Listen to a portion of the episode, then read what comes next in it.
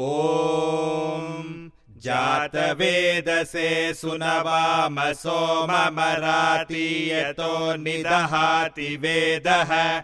स नः परिषदति दुर्गाणि विश्वानावेव सिन्धुम् दुरितात्यग्निः।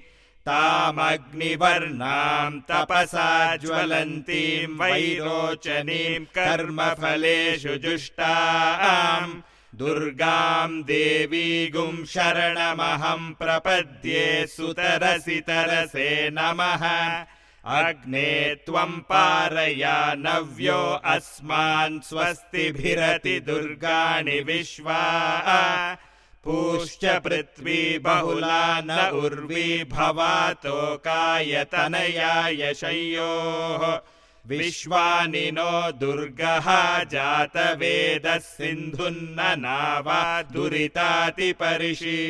अग्ने अत्रिवन्मनसा गृणानोऽस्माकम् बोध्यविता तनूनाम् पृतनाजितगुम् सहमानमुग्रमग्निगुम् हुवेम परमात्सधस्तात् स नः परिषदति दुर्गाणि विश्वाक्षामद्देवो अतिदुरितात्यग्निः। प्रत्नोषिकमीढ्यो अध्वरेषु सना च होता नव्यश्च सत्सि। स्वाञ्चाग्ने तनुवम् पिप्रयस्वास्मभ्यम् च सौभगमायजस्व गोभिर्जुष्टमयुजो निषिक्तम् तवेन्द्र विष्णोरनुसञ्चरेम नाकस्य पृष्ठमभिसंवसानो वैष्णवीम् लोक इह मादयन्ताम्।